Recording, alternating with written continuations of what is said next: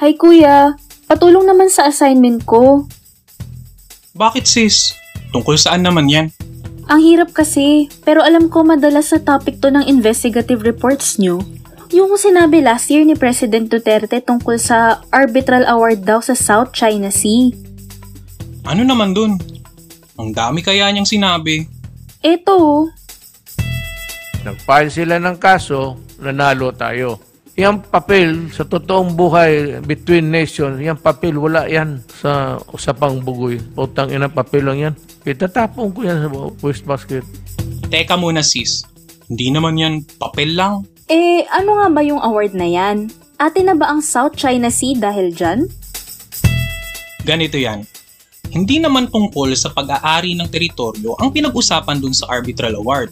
To be honest, ang nilinaw doon ay kung sino yung may control sa maritime zones tulad ng EEZ o Exclusive Economic Zone na makikita sa South China Sea. Teka, teka. Ano naman yung EEZ? Yung coastal states o yung mga bansa na may katabing dagat sa kanilang teritoryo tulad ng Pilipinas, eh may EEZ na 200 nautical miles. Eh quiz, gaano ba kalayo yung 200 nautical miles? Malawak na karagatan yun. Kasi nasa 370 kilometers ang layo nun mula sa hangganan ng teritoryo. Ano naman yung sinasabing nine dash line ng China? Sila daw ang nagmamay-ari ng halos buong South China Sea, di ba?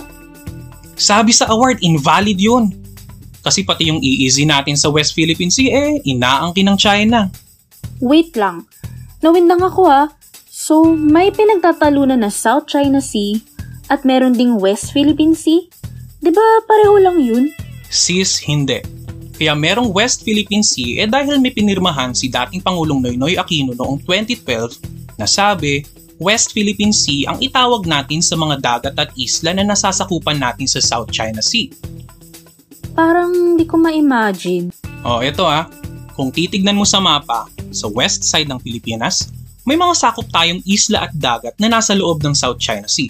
So para madaling malaman ng mga Pilipino kung alin sa mga yun ang pasok sa teritoryo at EEZ natin, West Philippine Sea ang ipinangalan ng gobyerno doon. In short, ang West Philippine Sea ay parte lang ng South China Sea. Hmm, paulit-ulit mong nababanggit yung EEZ, no? Eh, given yung award quiz, ano ba yung mga pwedeng gawin ng gobyerno dyan? Real talk, ang coastal states gaya ng Pilipinas eh may karapatan sa lahat ng natural resources, living man o non-living, sa loob ng EEZ.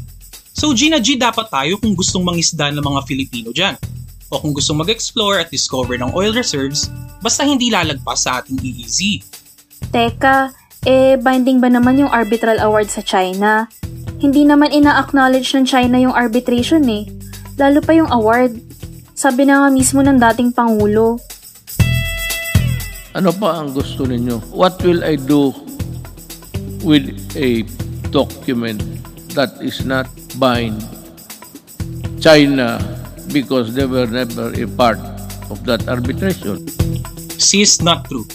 Pumirma kasi ang China sa United Nations Convention on the Law of the Sea. Yung UNCLOS ay global treaty o kasunduan ng 168 countries tungkol sa mga aktibidad at paggamit ng mga karagatan sa buong mundo. Kasama rin doon ang Pilipinas. So kahit missing in action ng China sa hearings, obligado pa rin silang sundin ang arbitral award dahil sa UNCLOS. Power, di ba? Ah, ganun naman pala. Powerful. Pero part ba ng UN yung Permanent Court of Arbitration? Kasi may nabanggit kang United Nations Convention on the Law of the Sea, di ba? Valid question. Isa-isahin natin yan. Una, hindi parte ng United Nations ang Permanent Court of Arbitration o PCA. Bago pa nabuo yung UN, nandyan na yung PCA. Noong 1899 yan itinatag, so mas standard siya kaysa sa UN. Pangalawa, hindi ang PCA ang nag-conduct ng arbitration. Nagsilbi lang ito na registry, kumbaga secretariat ng mismong arbitral tribunal na duminig sa reklamo ng Pilipinas. Isang ad hoc arbitral tribunal ang duminig sa kaso ng Pilipinas at binuo ito base sa rules ng UNCLOS. Woof! Buti na lang ikaw ang tinanong ko, quiz. Pero huling hirit ko na to ha. Ano bang magagawa ng gobyerno natin kung sakaling, alam mo yun, patuloy na takutin at itaboy ng China yung mga mangingisda natin? Ay nako, marami. pwedeng ipatupad yung arbitral award base sa international law. Nandyan yung non-use of force o walang gagamit ng dahas o puwersa. Maganda rin sana kung ang China at Pilipinas e parehong ipatutupad yung arbitral award. Halimbawa, hindi na dapat pagbawalan ng China ang mga Pilipinong mangingisda sa Scarborough Shoal. Paano kung hindi na talaga kilalanin ng China yung award? May iba pa ba tayong magagawa na hindi nangangailangan ng kooperasyon ng China?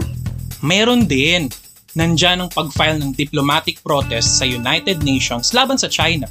Pwede ring ituloy yung mga naudlot na oil at gas exploration sa ating teritoryo at EEZ isa pa yung pagpasa ng batas sa Kongreso para pangalanan at angkinin yung malalaking bato at isla na nasa loob ng ating teritoryo gaya ng mga nasa Kalayaan Island Group o Spratlys. Basta siguraduhin lang na sang-ayon sa ating awards at sa ONCLOS ito. Ang dami naman pala nating magagawa eh. Ito siguro yung sinabi ni President Bongbong na ano nga yun? Eto, pakinggan mo. We, we have a, a very important uh, ruling in our favor. We will use it to uh, continue to assert our territorial rights. It's not a claim, it is already our territorial right. That is what the arbitral ruling can, can do to help us. Naku, sana nga panindigan ni President yung sinabi niya. Baka mamaya parang jet ski lang yan ni President Duterte. Anyway, thank you kuya. May sagot na ako sa homework ko. Pasend na lang ng sources ha. No problem sis, basta sources, kompleto tayo dyan. Teka, may gagawin ka ba sa July 26? Bakit quiz? Anong meron? Pakinggan mo naman yung susunod na episode ng What the F Podcast. Hihimayin ng mga editor ng Vera File sa mga sasabihin ni President Bongbong Marcos sa kanyang kauna-unahang SONA o State of the Nation address sa July 25. Uy, exciting. Gianna, bye kuya.